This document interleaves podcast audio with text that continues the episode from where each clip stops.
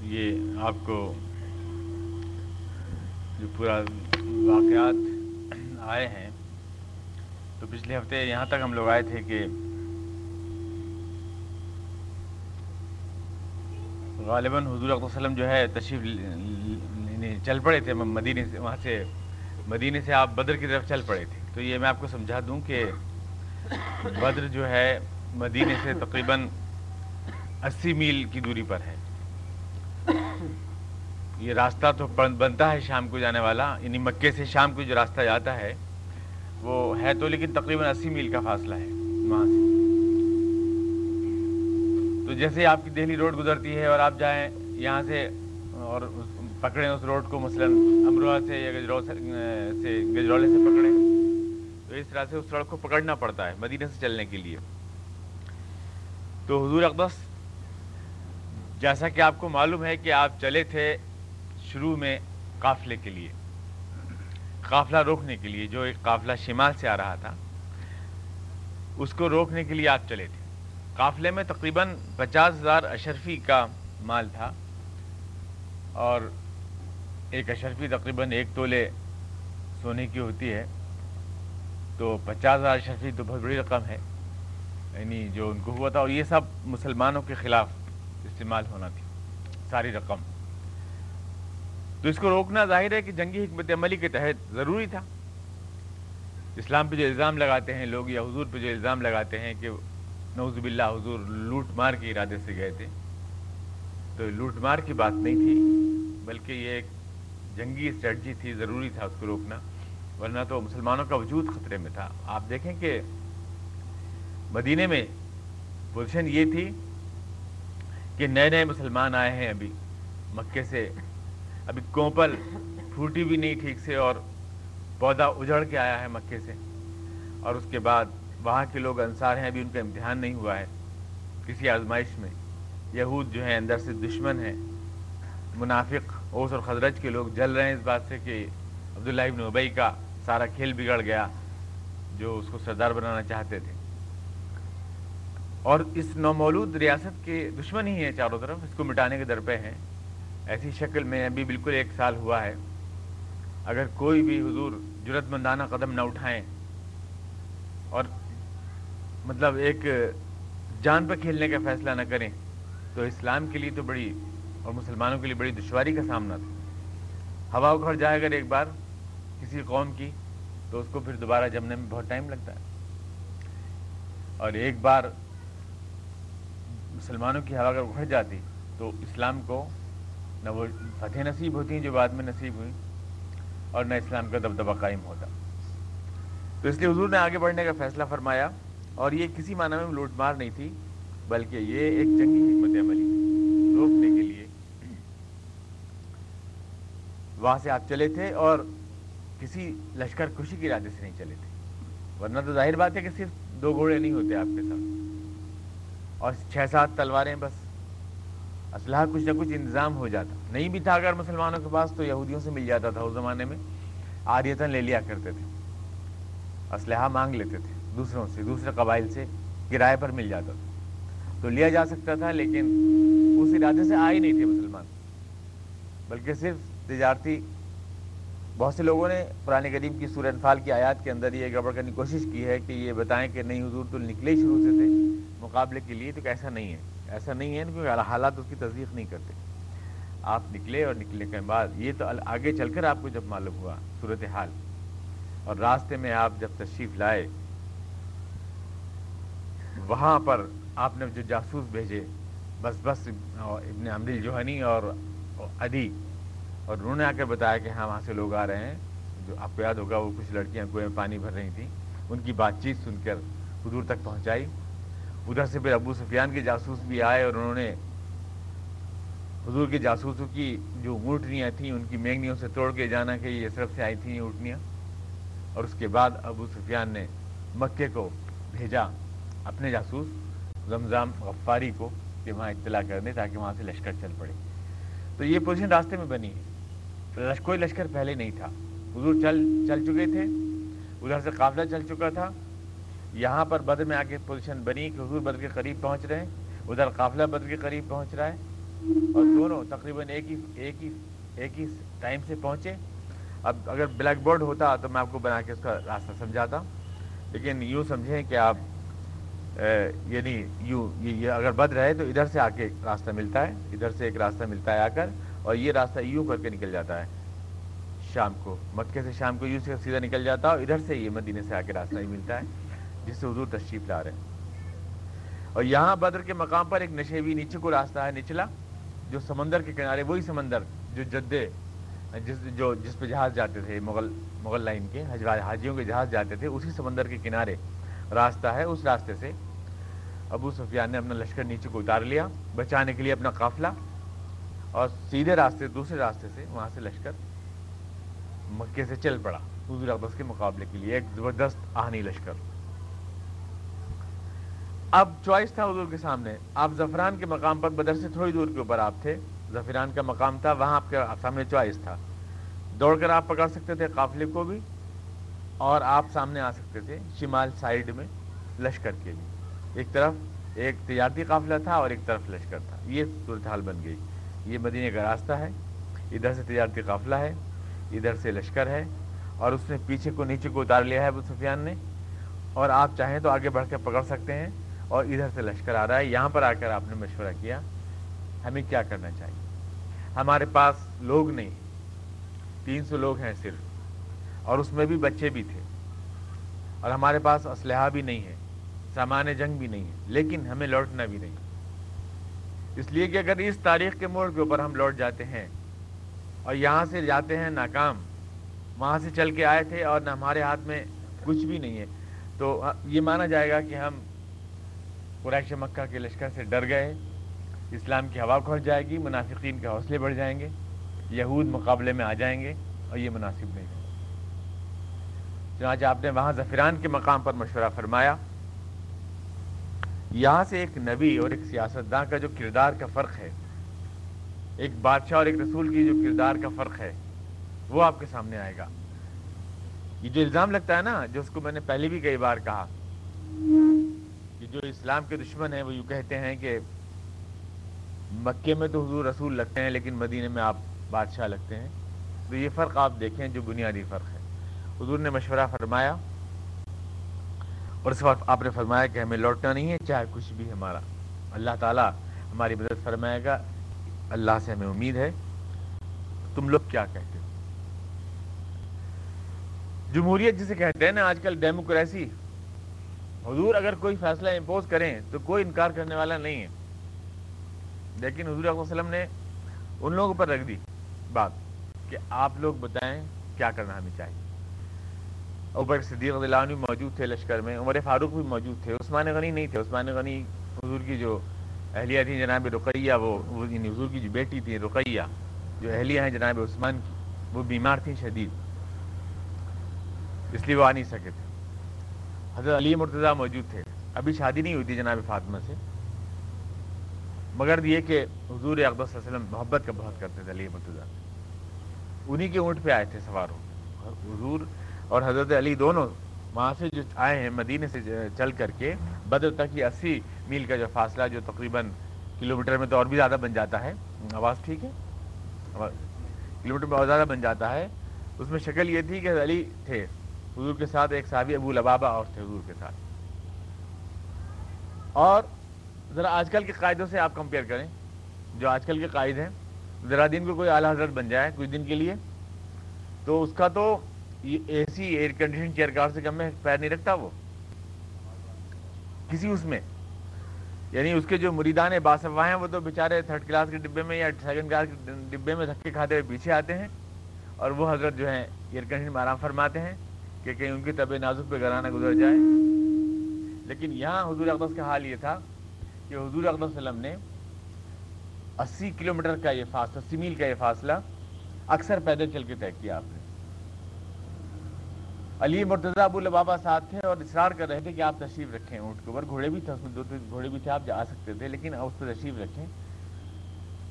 تو آپ نے شاید فرمایا کہ نہ تم مجھ زیادہ طاقتور ہو۔ حالانکہ حضور کی عمر جو ہے چالیس سے اوپر ہے اس ٹائم، اور حضرت علی تو تقریباً پندرہ، سولہ سال، سترہ، اٹھارہ سال کے ہوں گے اس ٹائم تک۔ نہ تم زیادہ طاقتور ہو اور نہ میں تم سے کم ثواب کا ضرورت مند ہوں۔ اللہ کی راہ میں ثواب حاصل کرنے کی ضرورت مجھے تمہارے مقابلے میں کم نہیں ہے۔ اور آپ نے اسرار ابو بابا کو اسرار سے بٹھایا، علی مرتضی کو اسرار سے بٹھایا، ان کو بٹھایا اور آپ پیدل چلے۔ کافی راستہ آپ نے اس راستے طے کیا۔ مقام ظفران میں پہنچے اور آپ نے مشورہ فرمایا کہ کیا کرنا چاہیے۔ ایک طرف تمہارے سامنے تجارتی قافلہ ہے، جس میں تقریباً پچاس لاکھ روپے کا مال ہے، اور ایک طرف یہ قریش کا لشکر ہے جہاں سے قربانی ہے۔ اور مرنا اور قربان ہو جانا ہے۔ قرآن کریم میں سورہ انفال میں ذکر ہے تو ریدون غیر ذاتی شوکت لکم وہی رید اللہ حق الحق بکلمات تم لوگ تو یہ چاہتے تھے کہ ہمیں وہ راستہ مل جائے جس میں کانٹا نہ لگے۔ غیر ذاتی شوکتی تکون لکم بس قافلے سے مٹ بھیڑ ہو جائے۔ لیکن خدا کی مرضی یہ تھی کہ آج اس میدان میں حق حق والوں کی وفاداری کا امتحان ہو جائے۔ اس میدان میں۔ وہ عید اللہ حق الحق بھی کلمات اللہ تعالیٰ یہ چاہتا تھا۔ حضور نے مشورہ فرمایا، جناب بکر اٹھے، بہت ضرورت مندانہ تقریب فرمائی ابکر صدیق اللہ اور جناب عمر فاروق اٹھے، بہت ضرورت مندانہ لیکن آپ سنتے رہے، آپ نے کوئی کامنٹ نہیں کیا۔ حضرت مقداد اٹھے۔ حضرت مقداد نے کہا کہ یا رسول اللہ صلی اللہ علیہ وسلم، ہم لوگ بنی اسرائیل نہیں ہیں۔ جنہوں نے یوں کہہ دیا تھا موسیٰ علیہ السلام سے کہ جاؤ تم اور تمہارا پروردگار جا کے لڑو اور ہم تو بیٹھ کے تماشا دیکھیں گے۔ ہم وہ لوگ نہیں ہیں۔ یا رسول وسلم، ہم آپ تو آپ کے دائیں بھی اور بائیں بھی۔ اور آپ کے لیے اپنا خون اور نقد دل و جان نظر کر دیں گے ہم ہم بلائیں گے آپ اس میں مسکرائے، لیکن آپ نے کوئی کامنٹ نہیں کیا۔ اس لیے کہ یہ سب مہاجرین تھے یہ حضور کے ساتھ آئے ہوئے لوگ تھے۔ ابکر صدیق، عمر فاروق، مقداد ابن اسود، یہ سب حضور کے ساتھ آئے ہوئے لوگ تھے۔ مہاجر تھے، ان کا تو ایمان صرف کو وفا حضور کو معلوم تھی۔ ہر مشکل میں، ہر دکھ میں، ہر درد میں، ہر مصیبت میں وہ یہ لوگ تو تھے جو چٹانوں پہ کھینچے گئے اور جو ریتوں کے اندر، گرم ریتوں کے اوپر اور سلاخیں ان کی بھوکی گئی انگاروں پہ جو لٹائے گئے، ان کا کیا امتحان تھا؟ امتحان لیے ہوئے لوگ تھے۔ اردو نے کوئی کامنٹ نہیں، اردو چاہتے تھے انصار کی طرف سے کوئی بات آئے۔ مدینی کے جو انصار ہیں، ان کی طرف سے کوئی بات آئے۔ ان میں سے کوئی بولا نہیں تھا، جو ساتھ تھے۔ صادب نے وہاں اٹھے جو انصار کے سردار تھے۔ اور انہوں نے کہا کہ یا رسول اللہ، یہ سب لوگ کہہ رہے ہیں، آپ توجہ نہیں فرما رہے ہیں۔ میں سمجھ رہا ہوں، آپ ہمارا رد عمل جاننا چاہتے ہیں۔ اور کہا کہ یا رسول اللہ، ہم تو دکھ میں اور سکھ میں، ہم اپنے مال اور جان کے ساتھ، جب ہم نے آپ سے مدینہ بلانے کا فیصلہ کیا تھا، تو ہم نے اپنی قسمتیں آپ کے حوالے کر دی تھی۔ اب جنگ، نفع، نقصان، زندگی، موت، سب کچھ آپ کے ساتھ تھا۔ اب تو اگر آپ ہمیں آگ میں کودنے یا سمندر میں ڈوبنے کا حکم دیں گے تو ہم اس کے لیے تیار ہوں گے۔ اور اللہ ہم سے ایسی کچھ دکھائے گا آپ کو کہ انشاءاللہ حضور آپ خوش ہو جائے گے۔ حضور کا چہرہ جو ہے چمکنے لگا، یہ الفاظ سن کر۔ اور آپ نے فرمایا، تو بس اللہ نے مجھ سے وعدہ فرمایا ہے کہ اللہ تعالی اس مرحلے پر حق کی حقانیت کو اس کی سچائی کو اپنے وعدوں کی صداقت کو ظاہر فرمائے گا۔ عمیر ابن ابی وقاص ایک چھوٹے سے لڑکے تھے، چھپنے لگے۔ حضور کی نظر سے چھپنے لگے۔ بچے تھے، چودہ، تیرہ، چودہ سال کے۔ ڈر یہ تھا کہ کہیں حضور مجھے یہیں سے واپس نہ کر دیں۔ اس لیے کہ حضور کے سامنے نہ پڑ جاؤں، کہیں چھپنے لگے۔ حضور مسکرائے۔ یہ کون ہے؟ کیوں چھپ رہے ہیں؟ سعد ابن ابی وقاص کے بھائی ہیں، عمر ابن ابی وقاص، چھوٹے سے، نوجوان سے تھے۔ معلومات کس لیے چھپ رہے ہیں کہ کہیں حضور انکار نہ فرما دیں؟ یعنی واپس نہ کر دیں کہ یہ بچے ہیں۔ ان کو ایسے مرحلے میں ساتھ نہیں رکھنا چاہیے۔ حضور نے بلایا، حضور نے کہا کہ تم بچے ہو اور تمہارے لیے ضروری نہیں ہے، تم گھر جاؤ اپنے واپس۔ تو زارو قطار ہونے لگے۔ حضور کو ان کے رونے پر رحم آیا۔ حضور نے اجازت دی۔ اتفاق تو دیکھیں کہ سب سے پہلے شہید بھی وہی ہوئے جنگ بدر۔ سب سے پہلے شہید شہادت کا جو ثواب پایا جناب عبیدہ اور اس کے بعد دوسرے نمبر پر عمیر ابن نبی وقاص۔ عبیدہ تو خیر سامنے کے مقابلے میں ہوئے لیکن عمیر ابن ابھی وقاص جو ہے یہ بچہ تھا پہلی شہادت جو اسلام کے لیے جس نے دی۔ وہاں سے آپ چلے اور چلنے کے بعد مقام ظفران سے بدر کے لیے آپ روانہ ہوئے۔ رپورٹ مل گئی کہ ابو سفیان آیا تھا اور بچیوں کی بات سے حضور کو پتہ چل گیا تھا۔ تو آپ چلے اور جانے کے بعد بدر کے قریب آپ پہنچے حبابین منظر منظر آپ کے ساتھ تھے۔ آج کیا کہ کہاں ٹھہرے تو آپ نے فرمایا سامنے کی جو پہاڑی ہے، یہاں پہ ہم رکتے ہیں۔ اس کے قریب ہم رکتے ہیں، وہاں رکے۔ نماز میں آپ مشغول ہو گئے اور جناب سعد اور جناب علی مرتضیٰ کو آپ نے بھیجا کہ پتہ لگاؤ کہ یہ قریش کہاں پر ہے کفار کہاں پر ہے پتہ لگاؤ۔ اور کتنے ہیں؟ ان کی طاقت کیا ہے؟ تو جناب علی مرتضیٰ اور جناب سعد تشریف لے گئے۔ صادب نے اور وہاں جانے کے بعد دیکھا تو دو غلاموں کو پکڑ کے لائے وہاں سے یہ۔ اور کہا کہ تم لوگ ابو سفیان کے لوگ ابو سفیان کے آدمی انہوں نے بہت انکار کیا، قسمیں کھائیں کہ ہمارا کوئی تعلق نہیں ہے، ہم تو یہیں کی چرواہے ایسی کچھ لوگ ہیں۔ لیکن ان کو گرفتار کر لائے کہ یہاں کوئی موقع ہی نہیں ہے تمہارا ہونے کا۔ حضور کے پاس پکڑ کے لائے حضور نماز ادا فرما رہے تھے۔ اور یہ مار مار کے پوچھ رہے تھے، تم ابو سفیان کے لوگ وہ کہتے تھے کہ نہیں، ابو سفیان کے، کیا یعنی وہ انکار کر رہے تھے۔ تو پھر حضور نماز کے بعد آپ نے بلایا ان کو اور آپ نے پوچھا کہ ہاں یعنی بعد میں انہوں نے اقرار کر لیا کہ ابو سفیان کے ہمیں۔ تو انہوں نے پوچھا، کتنے لوگ ہیں وہ؟ وہ لوگ کتنے لوگ ہیں جو آ رہے ہیں؟ وہ بتا نہیں رہتے کتنے لوگ۔ ہیں تو حضور نماز سلام پھیر کے کہا انہوں نے کہا کہ یہ یہ، بتاؤ بھائی کہ یہ یہ لوگ اپنے کھانے کے لیے کتنے اونٹ کاٹتے ہیں روزہ۔ تو انہوں نے کہا کہ نو کا بھی دس۔ تو حضور نے فرمایا کہ وہ لوگ نو سو اور ایک ہزار کے بیچ میں۔ روزانہ اتنے اونٹ کاٹتے ہیں تو نو سو اور ایک ہزار کے بیچ میں ہیں وہ لوگ۔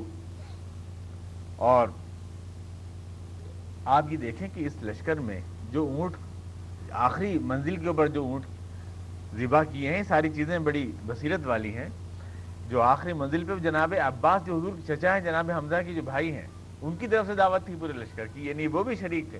وہ بھی، حضور کے چچا بھی اس لشکر میں شریک تھے جو حضور سے لڑنے کے لیے آیا۔ اور حضور علیہ وسلم کے داماد ابو العاص بھی تھے اس میں۔ ابو العاص ابن ربی حضور کے داماد، جناب رقیہ۔ کے شوہر جو جناب زینب کے جو شوہر تھے، وہ بھی اس میں موجود تھے۔ حضور کے سگے داماد، حضور کے سگے چچا، حضور کے مقابلے میں لشکر کفار کے اندر موجود تھے۔ جناب ابو صدیق عنہ کے سگے بیٹے، جناب عمر فاروق کے ماموں سگے۔ یعنی یوں سمجھیے کہ باپ اور بیٹا، اگر باپ ادھر تھا تو بیٹا ادھر۔ سگے رشتے دار، خون خون کے مقابلے میں۔ اس طرح سے یہ پورا لشکر تھا۔ اور آنے کے بعد پوچھا آپ نے کون کون لوگ ہیں؟ بتاؤ انہوں نے نام لیا ابو جہل ہے اقبا ہے میاں ہے اتبا ہے، سب کے نام لیے۔ حضور نے فرمایا کہ لو، صحابہ گرام صاحب نے فرمایا، اور آپ دیکھیے لہجہ حضور کا جو توجہ یعنی جو ہمت بڑھانے والا ہوتا ہے، آپ نے کہا کہ لو، قریش نے اور مکے نے تو اپنے جگر کے ٹکڑے یہاں لا کر خود تمہارے سامنے ڈال دیے۔ اپنے جگر کے ٹکڑے لا کے ڈال دیے ہیں تمہارے سامنے، اور تمہیں کیا چاہیے؟ اور اس کے بعد صادب نے نے حضور علیہ وسلم کے لیے ایک جھوپڑی بنائی۔ جناب حباب منظر نے عرض کی کہ یا رسول اللہ، کیا یہاں جو آپ ٹھہرے ہیں اس جگہ پہاڑی کے پیچھے، تو کیا یہ آپ کو اللہ نے کہا یا آپ کی رائے ہے؟ یہ ساری چیزیں اصل میں توجہ دینے کی ہیں، جنہیں ہم سرسری طور سے نکل کے، کہتے ہوئے نکل جاتے ہیں۔ ہم اس سے کوئی سبق نہیں لیتے، کہیں رک کے سوچتے نہیں۔ آپ نے فرمایا، نہیں، میری رائے ہے یہ۔ تو بابن منظر عرض کی کہ رسول اللہ، یہاں مت ٹھہریے۔ اگر رائے ہے آپ کی تو یہاں مت ٹھہریے غلط ہوگا یہاں ٹھہرنا۔ یہ جو ہے نشیبی زمین ہے۔ اور اس کے علاوہ جو ہے سامنے میں جانتا ہوں کہ ایک چشمہ ہے پانی کا۔ اس کے قریب ہم ٹھہرتے ہیں۔ اس چشمے پہ ہم قبضہ کر لیں گے۔ اور باقی دیگر چشمے جو ہیں بیکار کر دیں گے، توڑ دیں گے، ریت مٹی ڈال دیں گے، اس میں بھر دیں گے۔ وہ ان کے کام کے نہیں رہیں گے۔ اور ہم یہاں رہیں گے۔ وہ جگہ اچھی ہے۔ وہاں پہ ہم کیک کیے لیتے ہیں۔ اس پر جا کر۔ حضور وسلم نے فرمایا، تمہاری رائے صحیح ہو باپ، میں اپنی رائے چھوڑتا ہوں، وہیں پر ہم لوگ قیام کریں گے۔ ورنہ تو آج کل تو کوئی باس ہوتے ہیں تو وہ کسی کی سنت تھوڑی دوبارہ کرتے ہیں، وہ غلط ہو ہی نہیں سکتا۔ آلویز رائٹ کہتے ہیں نا، باس تو ہمیشہ صحیح ہوتا ہے۔ وہ کبھی غلط ہو ہی نہیں سکتا۔ لیکن حضور علیہ وسلم اپنی رائے میں ترمیم فرما رہے ہیں۔ ایک ادنا صحابی کے کہنے پر آپ کہتے ہیں، تمہاری رائے صحیح ہے، ہمیں وہیں پر ٹھہریں گے۔ وہیں پر جائیں گے۔ یہ ہے اصل جمہوریت جسے کہتے ہیں، اصل مشورت اور اپنے ساتھیوں کا لحاظ رکھنا، ان کا خیال رکھنا۔ یہ آپ نے فرمایا، جناب سعدی بن معاذ نے پہاڑی کے اوپر ایک علیش ایک جھونپڑی آپ کے لیے بنا دی۔ رات بھر آپ اس جھونپڑی پر اللہ کے حضور محو دعا رہے۔ رات بھر۔ پوری رات ہوئے نہیں آپ۔ اور اللہ سے مانگتے رہے کہ اللہ، تو نے جو مجھ سے وعدہ کیا ہے یہ چند جانے، اے اللہ، یہ قریش آئے ہیں غرور میں اکڑتے ہوئے۔ انہیں اپنی طاقت کے اوپر غرہ ہے، انہیں غرور ہے۔ اور اے اللہ، یہ ننگے، بھوکے، تباہ حال پریشان جن کو پہننے کو کپڑے نہیں ہیں۔ اور جن کے پیٹ بھوکے ہیں اور جن کے پہننے کو سواری، بیٹھنے کو سواری نہیں ہے، اے اللہ۔ یہ آئے ہیں تاکہ قریش کے غرور کو نیچا کریں اور تیرے کلمے کو بلند کریں۔ اے اللہ، ان کی مدد فرما۔ اور تو نے جو مجھ سے وعدہ کیا ہے، اس کو آج پورا فرما۔ یہ رات بھر آپ دعا مانگتے رہے اس عریش کے اوپر جھوپڑی میں بیٹھے ہوئے آپ۔ اور اس کے بعد سترہ رمضان صبح ہوئی۔ سترہ رمضان کی صبح۔ ادھر سے جو ہے کفار کا لشکر آ گیا، ادھر سے حضور نے صفے لگانا شروع کی پہاڑ کے نیچے۔ اس انتم بلوت دنیا بہم بلوت القصوا ورغب اسفل منکم۔ قرآن کریم نے پوری لوکیشن دی ہے۔ اس ٹائم جب تم تھے شام کو جانے والے راستے پر اور وہ نکل چکے تھے بحر احمر کے نچلے نچلے کنارے سے نیچے کو جا رہے تھے قافلہ اور لشکر تمہارے سامنے سے آ رہا تھا اور اس وقت جبکہ تم اللہ کی مدد کے محتاج تھے۔ یہ پورا ایک منظر جو قرآن کریم نے کھینچا ہے۔ وہ پوری رات دعا میں کر مانگتے رہے، مدد کی اللہ تعالیٰ سے اور اللہ کی مدد آئی۔ تھکے ہارے مسلمان تھے، اسی میل چل کے آئے تھے پیدل۔ رسد بھی ساتھ نہیں تھی ان کے۔ کوئی بہت بڑا کھانے پینے ناشدان لے کے تو آئے نہیں تھے۔ اور وہاں کوئی آبادیاں یا کوئی شاپنگ سینٹر تو راستے میں تھے نہیں، کہ وہاں پر ایک ڈھابو یا کچھ وہاں پہ انہوں نے کھا پی لیا ہو۔ سنسان راستے، جنگلی راستے، اس سے چل کے آئے تھے۔ بھوکے ہارے تھکی پریشان، راتوں کو نیند بھی نہیں ملی تھی۔ کافی فاصلہ ہے، پیدل چلنے میں اچھا خاصا، کئی دن لگ جاتے ہیں۔ اب اس میں مدد یہ ہوئی کہ رات کو بارش ہوئی۔ زبردست بارش ہوئی، بارش ہوتی نہیں، لیکن بارش ہوئی اس دن۔ اور ہوا یہ کہ صحابہ کرام چونکہ اونچے ٹھہرے تھے حضور حبابن منظر کی رائے سے، لہٰذا بارش کا پانی وہاں رکا نہیں، جو دل ریتیلی زمین تھی، وہ جم گئی بارش سے۔ نیچے جدھر کو کفار تھے، ادھر کو پانی چلا گیا۔ وہ نیچے تھے تو وہاں دلدل کیچڑ ہو گئی۔ جس کی وجہ سے ایک پہلی زحمت تو ان کو یہ پیش آئی۔ اللہ کی مدد آتی ہے، کوئی شک نہیں، اور ہمیشہ آتی ہے۔ اور جو اہل حق ہیں، ان کے لیے اللہ کی مدد آتی ہے، لیکن اسباب کے دائرے میں آتی ہے۔ نصرت حق جو آتی ہے، وہ آج بھی ملے گی آپ۔ ایسا نہیں ہے کہ یہ صرف جو ہے بس حضور کے پاس سامنے آ کے رہ گئی۔ اب کوئی اللہ کے لیے اٹھے گا تو اب نہیں آئے گی۔ ابھی بھی آئے گی، ہمیشہ آئے گی۔ اللہ کا قیامت تک کے لیے وعدہ ہے۔ اور اسباب کے دائرے میں آئے گی۔ غیر فطری طور سے نہیں آئے گی۔ تو شاعر نے کہا نا کہ فضائے بدر پیدا کر، فرشتے تیری نصرت کو اتر سکتے ہیں گردوں سے، قطار اندر قطار اب بھی۔ وہ بنیادی شرط یہ ہوتی ہے کہ آپ حق کے لیے وفادار ہوں۔ تو یہ فرشتے آج بھی آتے ہیں۔ اور یہ اللہ کی مدد آج بھی آتی ہے۔ کیونکہ اللہ بھی وہی ہے، زمین و آسمان بھی وہی ہیں اور حق و باطل کے سارے اصول بھی وہی ہیں جو اللہ تعالیٰ نے بنائے، ایک بات۔ بدل نہیں گئے۔ نہ اللہ، نہ اس کے اصول اور نہ یہ کائنات۔ کوئی چیز بدلی نہیں ہے۔ اور اس کے بعد ہے جو قیامت تک کے لیے ہیں۔ ان سے بھی اللہ تعالیٰ منحرف نہیں ہوا نوزب اللہ مزاری بہرحال یہ جو ہے، اس موقع پر ہمیں رکنا چاہیے، کیونکہ یہاں سے جنگ شروع ہوتی ہے، جنگ بدر۔ اس میں کئی چیزیں غور کرنے کی ہیں۔ پہلی بات تو اس جنگ کی اہمیت کیا ہے؟ حضور صفحے لگا رہے ہیں، لیکن ہم یہ سوچیں کہ اس جنگ کی اہمیت کیا ہے؟ دنیا میں جنگیں بہت سی ہوتی ہیں۔ کچھ قومی غرور کے لیے لڑی جاتی ہیں۔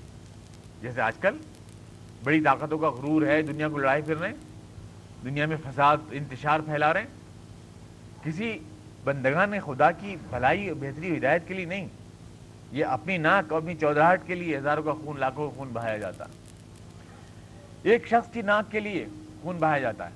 دوسری جنگ عظیم ہوئی اس کا نتیجہ کیا نکلا؟ ہٹلر رسوا ہوا، چرچل نامور ہو گئے۔ چرچل کا نام ہو گیا دنیا میں، روزویلٹ کا نام ہو گیا اور یہ ہٹلر رسوا ہو گیا اتنا ہی تو ہوا۔ اور کیا ہوا؟ اس سے انسانیت کو کیا ملا؟ اس جنگ سے کچھ بھی نہیں ملا۔ لوگ اس میں تو بربادی آئی، تباہی آئی، ہلاک آئے۔ یا دنیا میں جتنی بھی جنگیں ہوتی ہیں، اس کے نتیجے میں انسان کو کچھ ملتا نہیں ہے۔ کسی ایک شخص کو، کسی ایک قوم کو ذرا واہ واہ مل جاتی ہے، کسی کو ذلت مل جاتی ہے۔ جھوٹی چودراہٹ کے لیے لوگ خون بہتا ہے۔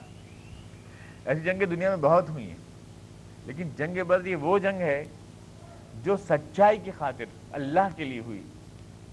اور اگر خدا نہ خواستہ وہ جنگ ہار جاتے صحابہ کرام، تو آج دنیا کا نقشہ ہی کچھ اور ہوتا۔ اس کی بنیادی اہمیت یہ ہے کہ اس جنگ نے دنیا کی تاریخ اور دنیا کا جغرافیہ پلٹ دیا۔ ہسٹری بدل دی اس نے۔ وہ ہسٹری میکر اس دن سترہ رمضان کو اگر صحابہ کرام اس جنگ میں شکست کھا جاتے اور اسلام اس دن تہ یعنی تحقاق ہو جاتا، تو آج آپ غور کریں کہ دنیا میں سچائی کا چراغ کہاں اور روشن ہوتا اور کیا حال ہوتا ہے اس دنیا کا؟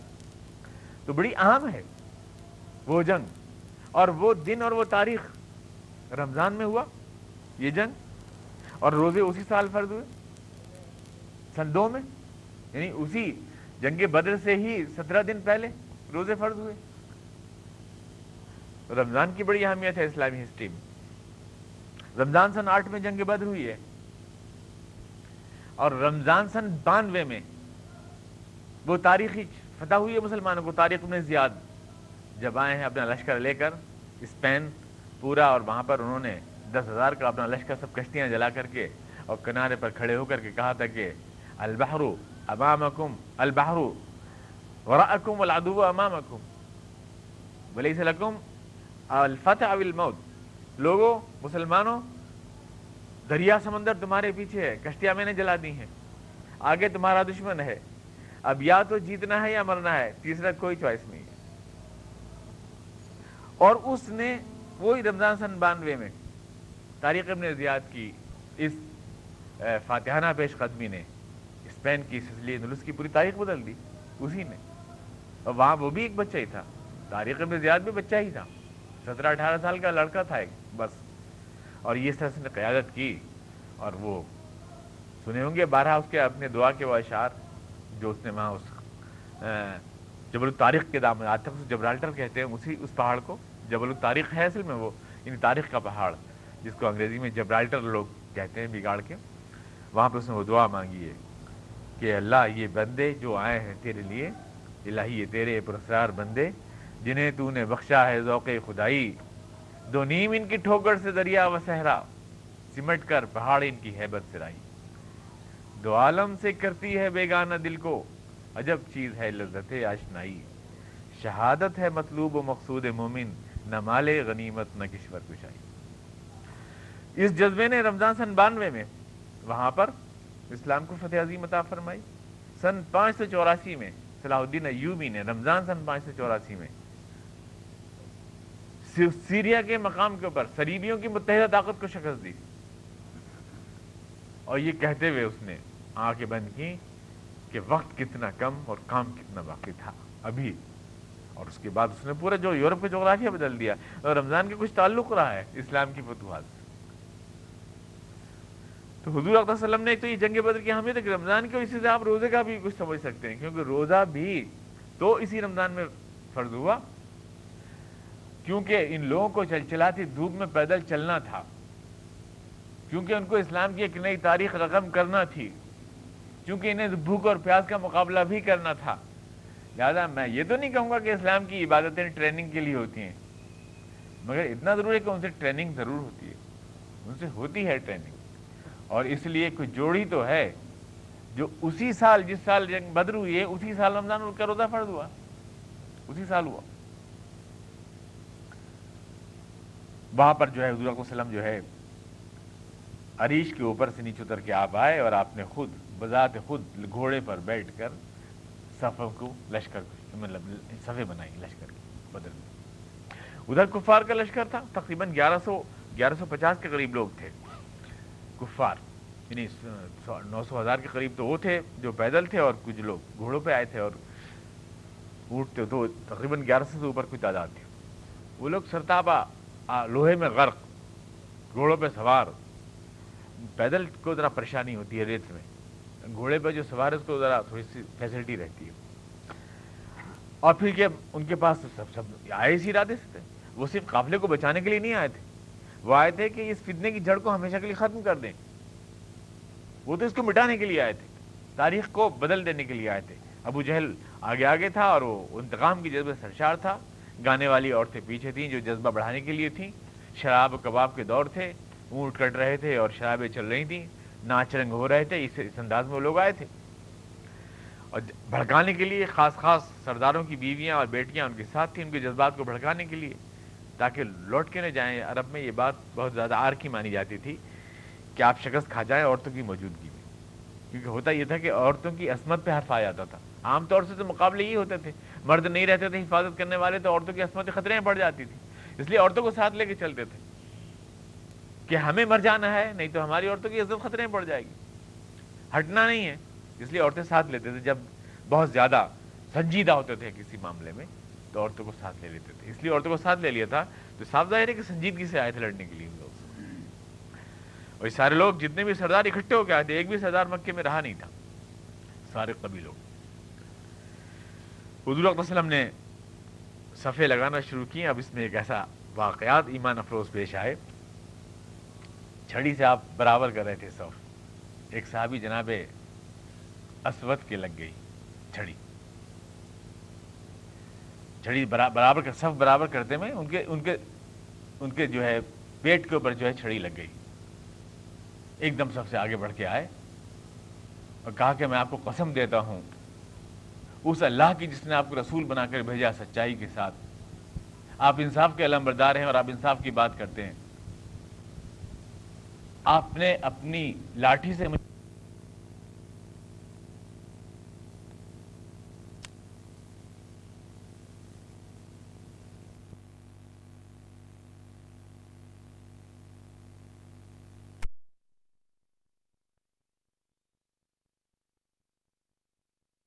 بہت عجیب لگ رہے ہیں۔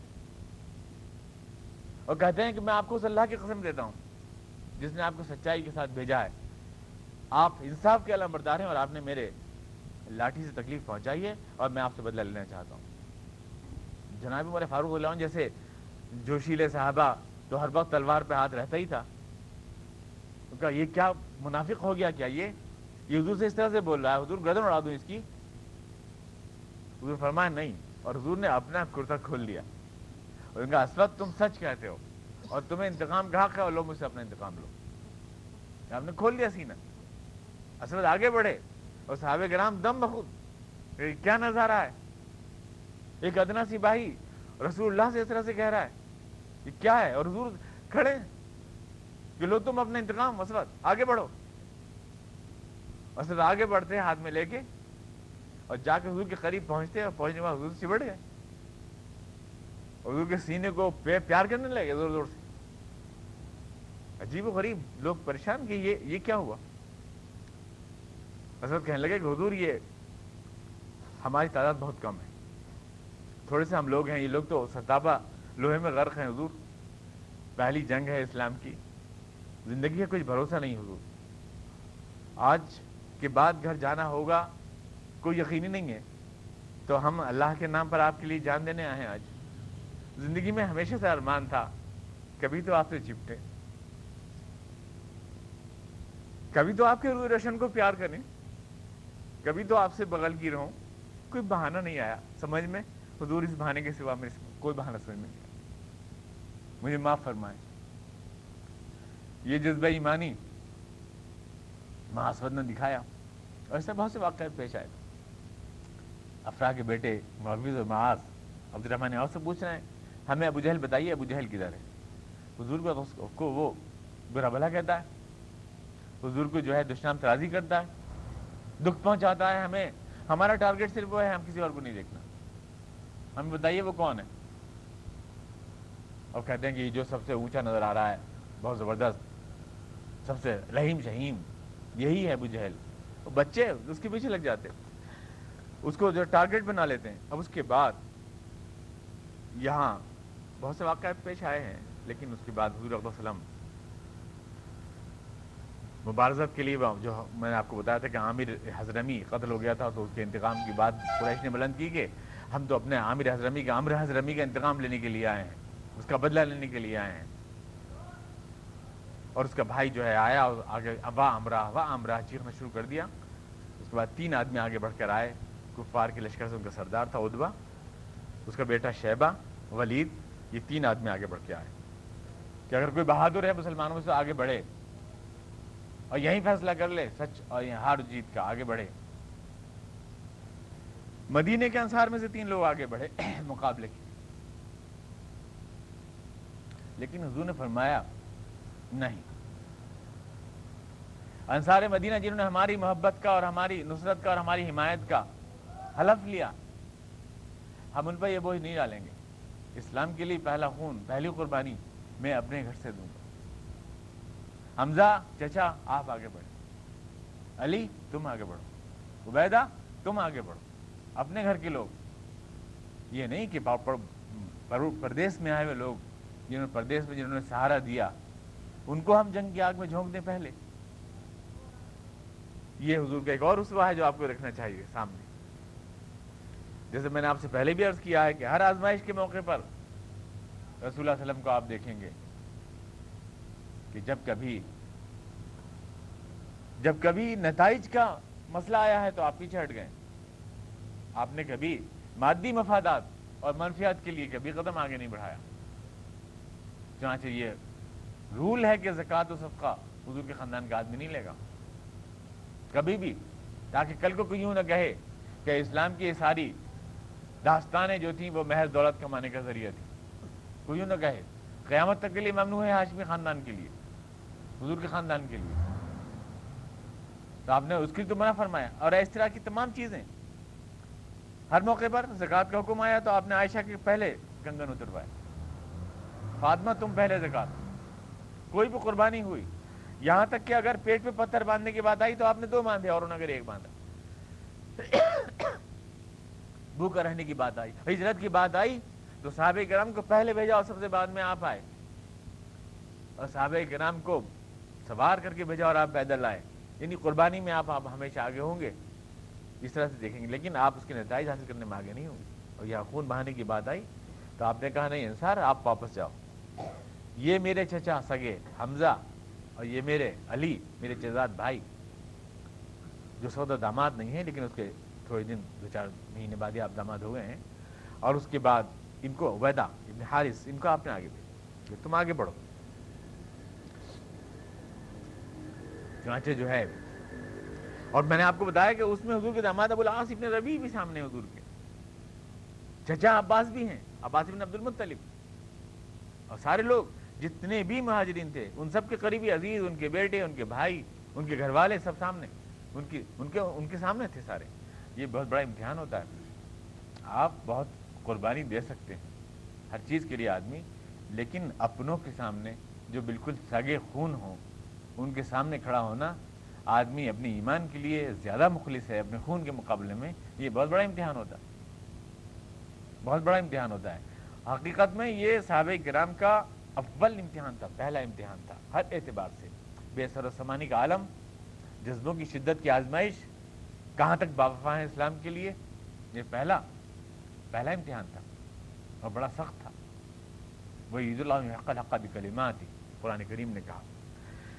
چانچے دنوں گئے، اس میں یہ ہوا کہ اتبا بھی مارا گیا، شہبہ بھی مارا گیا، ولید بھی مارا گیا، یہ عبید حارث زخمی ہو گئے، عبید ابن حارث۔ اس کے بعد اگلے جو شہید ہوئے، وہ جناب عمیر جو، وہی بچہ جو میں نے آپ کو بتایا۔ اور پھر آپ نے ارشاد فرمایا، بڑھو۔ اے انصار و مہاجرین، بڑھو اس سچائی کے لیے قربانی دو آگے بڑھ کر، جسے تمہارا رسول لے کر کے آیا۔ سے دیوانہ وار صاحب گرام اسی بے سر عثمانی کے عالم میں، ان کے پاس کچھ بھی نہیں تھا۔ ظاہر ہے کہ ان کے آپ کو اسلحہ کی حالت معلوم ہے اور لوہے کے طوفان سے ٹکرا گئے۔ عمیر ابن حمام کھڑے تھے، کھجورے کھا رہے تھے۔ جب حضور نے فرمایا، بڑھو، اس سچائی کے لیے تمہارا رسول لے کر کے آیا ہے، اس کے لیے قربانی دو۔ جنت تمہاری منتظر ہے۔ تو کھجوریں کھجور پھینک دی انہوں نے اور کہا کہ اچھا میرے اور جنت کے بیچ میں صرف کھجور کی یہ تھیلی ہاری ہارج ہو رہی ہے۔ پھینکو اس کو۔ اور کود گئے اور شہید ہو گئے۔ اور اس کے بعد حضور جو ہے، ریچھ کے میدان میں، اسی میں، اسی جھونپڑی میں آپ زارو قطار اللہ سے، اللہ بھائی بعد. اے اللہ، یہ چند لوگ جن کو میں سمیٹ کر آیا، تیرہ، چودہ سال کی میری محنت کا حاصل جنہیں میں نے بنایا، تیرہ سال مکے میں اور یہاں۔ جنہیں لایا ہوں میں یہاں۔ تیرا کلمہ سربلند کرنے والے لوگ۔ اگر آج یہاں یہ اس تکبر کے میدان، تکبر کے والوں کے ہاتھوں اگر یہاں یہ ختم ہو گئے، اے اللہ، تو قیامت تک تیرے نام کا پرچم بلند کرنے والا نہیں رہے گا۔ علامہ اندولی کہا دل میں نے کسی درس میں کہا تھا کہ حضور کی یہ دعا تھی اس کے صدقے میں۔ صحابہ کرام کو اس دن فتح نصیب ہوئی۔ مما نزلنا علی عبدنا یوم الفرقان، قرآن کریم نے کہا کہ اس دن ہم نے تم کو جو فتح دی وہ صرف اپنے رسول کی دعاؤں کے صدقے میں دی۔ دعا کیا تھی حضور کی؟ اے اللہ، اگر یہ ہلاک ہو گئے تو تیرے نام سر بلند کرنے والا کوئی نہیں رہے گا۔ اس کا دعا کا صاف مطلب یہ تھا کہ ہاں ہمارے نام سر بلند کرنے والے لوگ رہنے چاہیے۔ تو اسی شرط پہ چھوڑے گئے اور اسی شرط پہ باقی رکھے گئے۔ اور اسی شرط پہ ان کو جیت دلائی گئی تاکہ وہ اللہ کے نام کا سبرند رکھیں۔ اور اس کا صاف مطلب یہ بھی ہوتا ہے کہ اگر یہ قوم، یہ ملت اس شرط کو پورا نہیں کرے گی تو اللہ تعالیٰ اس کے بقا کی بھی کوئی گارنٹی نہیں لیتا۔ اس کا صاف مطلب یہ نکلتا ہے کہ جس شرط پر حضور کی دعاؤں کے صدقے میں اس امت کو باقی رکھا گیا، اگر اس شرط کو امت پورا نہیں کرتی ہے تو یہ باقی بھی نہیں رہے گی۔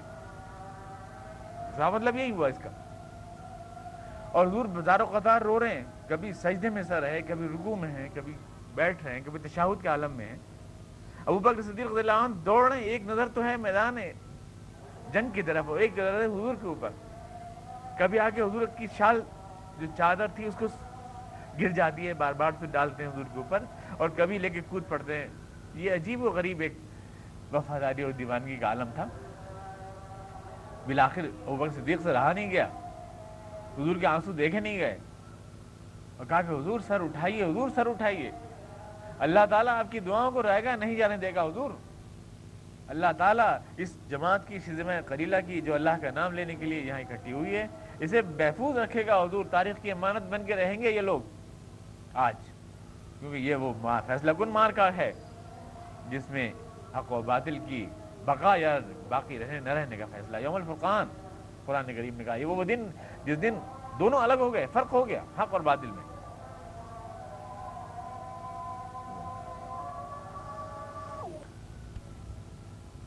یہ دعا آپ کہاں مانگ رہے ہیں؟ اس پہ تو غور کریں آپ۔ اچھا کیا یہ دعا آپ مدینہ نہیں مانگ سکتے؟ تھے حضور کی دعا وہاں قبول نہیں ہوتی۔ حضور کی دعائیں کیا ایسی ہیں کہ وہ رد ہو جاتی ہیں بارگاہ الہی سے؟ اور تو عرش الہی بھی لرز جائے کیونکہ دعاؤں سے تو, تو آپ مدینہ میں مانگ لیتے کہ اللہ برباد ہو جائیں سارے کفار جتنے بھی ختم ہو جائیں۔ ساری پریشانی ختم تھی نہ صحابہ کرام کو جانا تھا نہ اسی میل کی وہ پیدل چلنا تھا نہ وہ پرابلم تھا لیکن وہاں کیوں نہیں مانگی؟ اس کو میں نے آپ سے بتایا کہ دعا بھی اللہ کے حضور اس وقت شرف قبولیت پاتی ہے جب بندے نے اپنا شیئر لگا دیا ہو۔ سب کچھ اللہ پہ ڈیپینڈ کر دو۔ اللہ مجھے نہیں کرنا ہے، باقی تو وہی بنی اسرائیل والی بات ہو گئی کہ جو کچھ کرے اللہ ہم تو دیکھ رہے ہیں۔ تو ہم خالی جو ہے مشاہد ہیں وزٹر ہیں صرف۔ ہم اپنا کیا کچھ کر سکتے ہیں؟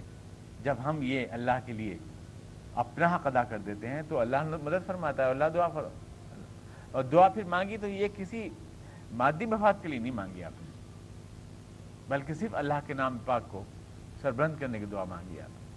اس میں اپنی ذات، اپنا مفاد ایسا کچھ نہیں ہے۔ وہ کسی قومی مفاد کی لڑائی نہیں ہے۔ وہ صرف اللہ تعالیٰ کے لیے۔ ایک تو کس لیے، کیا مقصد ہے اور کہاں ہے؟ اس کی پلیس دیکھیں آپ کی جگہ کہاں ہے۔ خاص اس وقت نہ یہ ہے جہاں آپ زخموں کے اور تیروں اور تلواروں کے بیچ میں ہیں۔ وہ سجدہ جو اس میدان میں ادا کیا جاتا ہے، اس کے اللہ کے ہاں بہت قدر ہے۔ یہ ہے اصل میں۔ اس وقت جب جب جو ہے کوئی بھی یعنی خون میں ڈوبی پیشانی سے سجدہ کرتا ہے پتھروں کے اوپر، اس وقت جو ہے اللہ کی رحمت اس کو بالکل قریب محسوس ہوتی ہے۔ رحمۃ اللہ قریب المحسن تو یہ دعا آپ نے مانگی۔ اللہ انتہب عالم توبۃ الرباد اس کے بعد جو کچھ بھی واقعات پیش آئے وہ ٹائم ہے کچھ؟ جی؟ اسی میں یہ ابو جہل کا ان بچوں نے یعنی ختم کر دیا اس کو۔ تکبر اتنا اس میں تھا کہ جب اس کو ختم کر کے گرا ہے گھوڑے سے، سانس لے رہا ابن مسعود رضی اللہ عنہ پہنچے تو سانس لے رہا تھا۔ ابو جہل، حضور نے فرمایا ڈھونڈا ابو جہل کہاں ہے؟ تو سانس لے رہا تھا۔ انہوں جا کے اس کو سر بھی کاٹ لیں۔ تو ابو جہل نے کہا کہ بہت نیچے سے کاٹنا ہے میرا سر۔ تاکہ جب رکھے جائیں سر تو سب سے اونچا میرا سر دکھائی دے۔ تکبر ان لوگوں نے کتنا کوٹ کے بھرا تھا۔ لیکن اللہ نے تکبر کو کیسے ان کے پامال کیا اس کو آپ یہ دیکھیں، وہ بھی ایک دلچسپ وہ ہے کہ عبداللہ ابن مسعود حضور کے پاس لے جانا چاہتے تھے تو بہت مختصر سے تھے عبداللہ ابن مسعود اللہ عنہ۔ بڑے چھوٹے قد کے بچے سے لگتے تھے بالکل۔ بیٹھے ہوں تو کوئی سمجھتا نہیں تھا کہ آدمی ہے، بچہ سمجھتا تھا کوئی۔ ویسے بہت ذہین اور بڑے قرآن کے عالم اور مفسر قرآن۔ حضور حضور یعنی صحابہ کرام میں مفسر قرآن مانے جاتے ہیں ابن مسعود اللہ عنہ۔ لیکن بڑے پتلی پتلی پنڈلیاں تھیں حضور نے دعا بھی فرمائی تھی ان کے لیے۔ تو ان ان کی، ان سے وہ سر ہلا بھی نہیں لے جانے کے لیے حضور کے پاس۔ تو اس کو ڈال کر رسی باندھ کے کان میں چھید کر کے یہاں گنپٹی میں اور باندھ کے اور کھینچ کے لے جا رہے تھے حضور کے پاس۔ اس کی بوجھ کی وجہ سے۔ مسجد جب آئے حضور کے پاس تو حضور مسکرائے۔ وہ حالت دیکھ کر۔ ابن مسعود پریشان کہ حضور کیوں مسکرائے؟ یعنی میں لایا ہوں ایک دشمن کو جو ہمیشہ جانی دشمن رہا اور ایسے لا رہا ہوں اور مسکرائے حضور وسلم۔ نہیں، یہاں نہیں مسکرائے، بلکہ اس سے پہلے ایک واقعہ پیش آیا تھا کہ ایک بار عبداللہ نے مسعود آئے، اس نے ابو جہل نے کنپٹی پہ تھپڑ مارا تھا یعنی۔ تو خون بہ رہا تھا۔ تو مسجد نبوی میں آئے تو دکھا، حضور سے شکایت کرنے کے لیے کہ خون بہ رہا ہے کنپٹی پہ، تو اس وقت آپ مسکرائے تھے، حضور وسلم۔ تو عبداللہ مسعود میں سمجھ نہیں آیا کہ آپ کیوں مسکرائے۔ میرا خون بہ رہا ہے کنپٹی پر، آپ مسکرائے۔ لیکن آج جب وہ سر کو لے جا رہے تھے اس طرح سے ابو جہل کی، تو اب سمجھ میں آیا ہوگا کہ کیوں مسکرائے تھے حضور وسلم؟ کیونکہ یہ تو دین آسمان کا، رات دن کا دور ہوتا ہے۔ کل وہی شخص جو اس جبر میں اور اس طاقت میں تھا کہ عبداللہ ابن مسعود جیسے کمزور صحابی کے کنپٹی پہ تھپڑ مار سکتا تھا۔ آج تاریخ کے الٹے دور میں، زمین و، دن و رات کے الٹے، الٹ پھیر میں یہ پوزیشن ہوئی کہ اس کو کھینچ کے لے جا رہے ہیں۔ اور وہیں اسی کنپٹی میں باندھ کے رسی لے جا رہے ہیں۔ تو دنیا میں جو ہے، کب تخت ہو، کب تختہ یہ کسی کا بھروسہ نہیں ہے۔ ظالم تو یہی سمجھتا ہے، جس میں اس کے ہاتھ میں طاقت ہوتی ہے کہ اب مجھے کوئی چیلنج کرنے والا نہیں ہوگا۔ ظالم ہم، کہ ہمیشہ یہ سائیکلوجی رہتی ہے، یہ نفسیات رہتی ہے۔ لیکن تقدیر، حالات اور وقت، کب اس کو کہاں لے جا کھڑا کر دیں، یہ ایک بڑی عبرتناک تصویر ہے کہ ابو جہل کو لے کے گئے اس طرح سے، حضور اقبص کی خدمت میں۔ اور اس کے بعد بعد میں جو قیدی آئے اور جو اسیران جنگ کے ساتھ حضور نے جو سلوک فرمایا، وقت میں گنجائش نہیں ہے چل اگلے درس میں آپ سے مات اللهم صل على محمد وعلى ال كما صليت سید علیہ وعلى ال ابراهيم اللهم بارك على محمد وعلى ال محمد ربنا اننا